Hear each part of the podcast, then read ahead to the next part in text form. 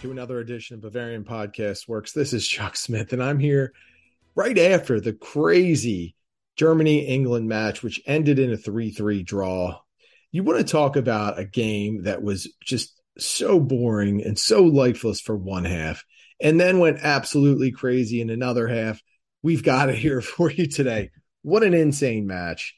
Uh, I still am trying to comprehend what I just saw because the first half, I think, had everybody reaching for their liquor cabinet because it was awful.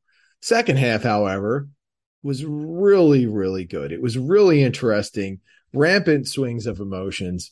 We went from thinking Germany had the game in the bag to feeling like they just had an epic collapse to somehow Germany working out a draw in the match. It was absolutely insane. Let's try and walk through everything that happened and of course, there was a lot. So we, have got some stuff to talk about here, but let's take a run through the match. First half, like I said, was was insane because it was boring as hell. Uh, there was nothing going on.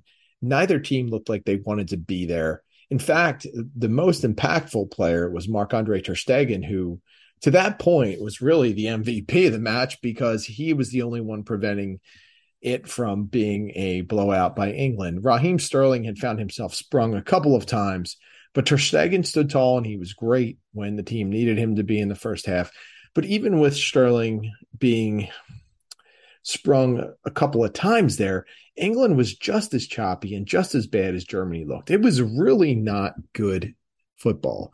It was an awful, awful display, in fact neither team looked like they really wanted to be there. And, and it did show in the second half. So, or in the first half, I'm sorry. So when we got to the second half, right off the bat, Hansi Flick recognized he needed to change things up. And for better or for worse, for some of you Germany fans, he brought on Timo Werner for Jonas Hofmann. So Werner's impact on the game ended up being uh, very important although most fans are going to lament the opportunities he had that Germany did not take advantage of. But we will get to those in a bit. Uh, right from the beginning, Germany looked like they had a little more pep in their step. I would say that Werner did have an impact in helping open up the game. Uh, Jamal Musiala found himself on the right side of the pitch forced Harry Maguire into a turnover as Musiala then dribbled at Maguire Maguire had a just really foolish, sloppy foul.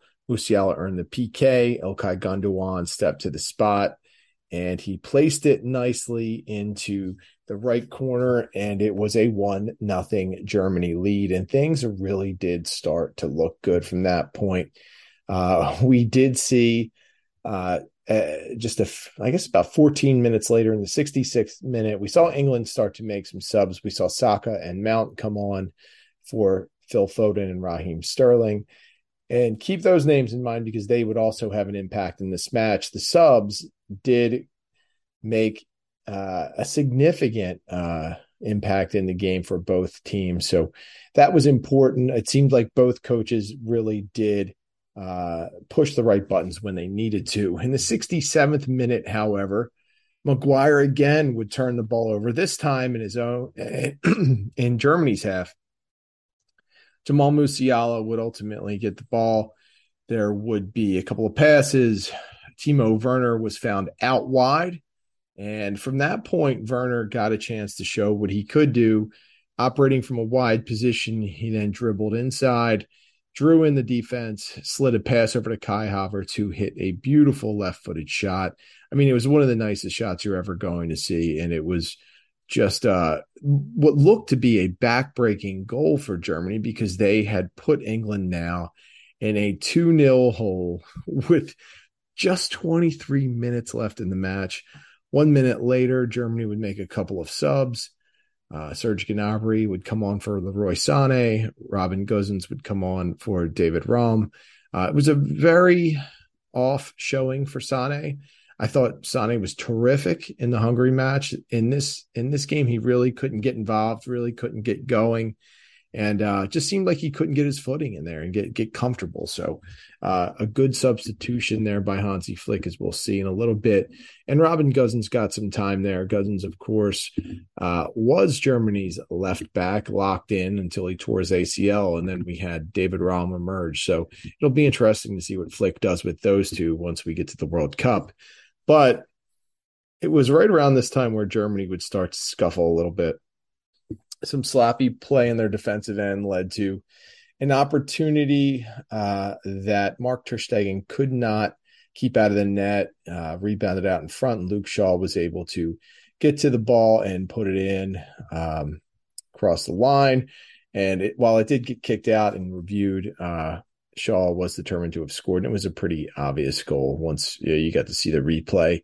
Um, but 2 1, then all of a sudden it felt like England had all of the momentum. And you could just actually feel it shift, even if you weren't in the stadium, just watching it. All of a sudden, England had this energy and they had this excitement, and the crowd got revved up and everyone got into it. And just three minutes later, Mason Mount, off of a feed from Saka, would tie the game at 2 2. And as you see, there were two subs that came in. So both coaches making impactful moves that ultimately helped change the course of the game. Uh, 79th minute, we did see Thomas Muller come on for Jamal Musiala. Musiala did some good things. Uh, was not his best effort, I would say. He did well to earn the PK, and that was super important. It was not his most efficient match in terms of keeping the ball and uh, just being impactful. He he, you know, it's not to say that he was bad by any means, but um, we have seen him be much better, but this was a very physical England team. It seemed like they had the idea that they were not going to let Musiala have anything easy. Uh, 83rd minute, we did see Nico Schlotterbeck pick up a very unfortunate and very needless uh, foul in the box. Uh, got Jude Bellingham, clipped him on the ankle when he really didn't need to. Harry Kane would step up to the spot and bury his chance. So then it was 3 2 England. And now in the 83rd minute, it felt like all of that momentum, all of the excitement, all of the fury that England was playing with just overwhelmed Germany. And it just like was palpable. You could feel that the game had shifted, the tide had turned, and everything was collapsing around Germany. Even when the, the camera you know, caught Hansi Flick, it just looked like Flick was stunned at what was happening. And who couldn't be at that point? You know, it was it was just amazing to, to think that Germany was up 2 nil and then now was down and trailing by a goal with you know six plus minutes left in the match.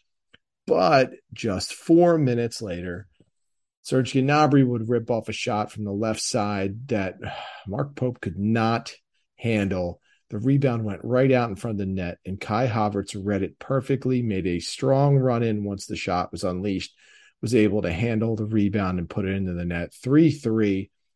And man, it was uh, crazy to think that Germany had bat- was able to battle back because in the recent past, we had seen Germany not just have collapses like this, but also be unable to battle back and show that resolve that's needed by great teams. Uh, in the first minute of extra time, we did see Armel Bella-Kotchap come into the match for Kai Havertz, a little bit of a defensive replacement there. England, in turn, would sub in Jordan Henderson for uh, Jude Bellingham.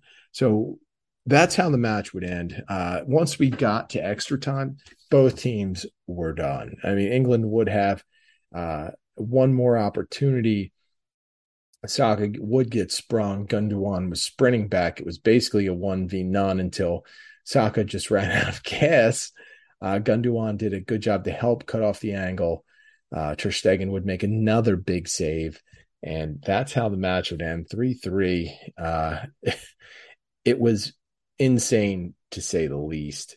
Uh, I was honestly a little bit bitter that I was watching the match in the first half because it was just boring and lifeless. And like so many of you out there commenting on social media, I could see that it, the game didn't matter to either team in the first half. Didn't matter to the fans. Uh, even in the atmosphere inside Wembley was just lacking something. And it, it was whether it was a buzz or excitement or whatever.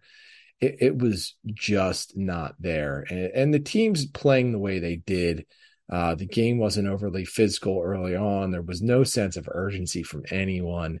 It was really tough to watch. And I, I don't blame anyone that turned the game off. Uh, I, I'm not someone that does that, but it's tough to tell someone that you should invest your time in something that you're not even sure the players on the field care about because that's how it came across early on. Second half, however, we got to see all of that urgency, all of that intensity, all of that buzz in the stadium, and it was a hell of a good time. It was really, really fun. And, and, yeah, part of it was the coaches made some key subs, and those subs were impactful in helping their teams. For Germany, yeah, I mean, people are going to point to Timo Werner's opportunities, right? The first time he found himself dribbling down the right side in the box. Uh, he could have, probably should have shot that opportunity, but opted to pass and it was broken up by Kyle Walker. And, and at that point, if you went to social media, the Timo hate was in full force. Just a couple of minutes later, Werner found himself going down the left side, this time in the box. This time he probably should have passed. He opted for the left footed shot and it went wide. And then it was just like an all out Timo hate fest uh, online on Twitter. It was nuts. Uh, you know, and, and, listen, I firmly believe he should have done better with the first two opportunities. That came down to decision making. He did not make good decisions in those cases. He should have shot the first one and probably passed the second one. Uh, while it would not have been a sure thing that either would have been a goal, I, I just believe he made the wrong decision in those instances. But where he did make the right decision was to get Germany's second goal and what he was able to bring to Germany's offense was that speed, was those the ability to make those runs that did put England on their heels. And when he did cut inside, he drew basically everyone in the in the midfield and English defense, uh, drew their attention, and it opened up Kai Havertz, who just hit a, a worldy of a shot. It was terrific. Um, I don't want to oversell Werner, though. I think he did make a positive impact uh, eh, but like like I said when we talked about Germany in the weekend warm up podcast, he absolutely needed to eh, be more efficient, and I don't think we saw that. And that's something I think we needed to see over the course of these two games. In reality, no one on the German team is efficient. I mean, they're all just struggling with their finishing and their chances, and, and it wasn't great. But uh, to come out and to be able to to one get the lead, look so convincing in doing it, and then watch it all fall apart and be able to rebound to get that game tying goal. I think that is kind of what you wanted to see, if anything, from this match. Because in the end, it, people who were saying the game meant nothing, they're right. It means nothing. Uh, the, the game was was not going to determine anything important for anyone, but you know some of the, the the big things you could really point to were that Germany showed that resiliency and resolve and that fight and that energy when they needed to have it, they did. What was bad about it is they also showed the propensity to collapse under pressure, which they also did. So Hansi Flick is going to have some work cut out for him. It's not going to be easy the talent in Germany is what it is at this point. I do like it. I do think it's good. I do think there is enough there to be a major player for the World Cup. Will they be good enough to do it? I don't know at this point. I don't want to say yes because, uh, frankly, these last two games were completely uninspiring. But I also don't want to say no because I know what Flick can do. I know how he can rally a team when they're focused, when they're energized, and when there's a goal at hand. So I think if Flick can work with this group, if he can get them to just be more efficient, Germany will be a major player. They will be a contender, but it's not going to be easy if they keep wasting chances. And it wasn't just Werner over the course of these two games. We saw Kimmich, we saw Musiala, we saw Sane, we saw plenty of opportunities there, but we did not see people being efficient with them. And that, that is a problem. All that said, it, it wasn't the worst international break. It wasn't great by any means, but it wasn't the worst. We we've seen much worse under Jogi Löw during the end of his tenure. But I think Germany one, like I said, needs to be more efficient. Two, Hansi Flick's going to need to start out. He's going to fit, need to figure out his starting eleven. He has some positions that are in flux, whether you want to talk about the central midfield, whether you want to talk about right back, whether you want to talk about striker at wing. Either way, there are really no sure positions. Even the attacking midfield spot, who you would think Thomas Muller would be a shoe in, I'm not even so sure anymore because Muller has looked so ineffective over the past few games, not just for country, but also for club, that it'd be pretty tough to keep Jamal Musiala on the bench uh, really when games start to matter. So Flick is he's got his work cut out for him in that respect because he has to find the correct combination. What 11 players are going to work best together for a particular matchup? And while, you know, everyone will point to the Spain match when we get to group play in the World Cup, Germany certainly is not in a position to take anyone lightly, as we found out at the 2018 World Cup, where losing the opening match to Mexico really did prove to be uh, it, it, proved to foretell what was about to happen because Germany was not focused. They did not play with urgency. They did not play with any intensity, and that carried through all the way throughout group play. And of course, they did not advance past that. So hopefully, Hansi Flick has a better hold on this group of players hopefully Germany's players are able to work on their respective games over the next few months, get prepared for the World Cup. And, and again, I'll say it again, they need to work on their finishing. They need to be more efficient. But I do believe the speed they have and the creativity they have is going to cause problems for a lot of their opponents. So there are some positives here. So let's not uh, head up to the top of a bridge and start looking down just yet. Things are not that bad it's not great, but there's potential there. And I think that's what we needed to see. This break just didn't really do much to help fortify most people's opinion of the squad and, and as they head into the World Cup. So stick with it. I think it's going to be okay, but there is definitely some work that needs to be done. That's about it for this edition of Bavarian Podcast Works. Thanks for joining us during this international break. Please check out the website for all of our post game coverage, including our initial analysis, our match awards, our observations, and of course, reactions from the players and coaches.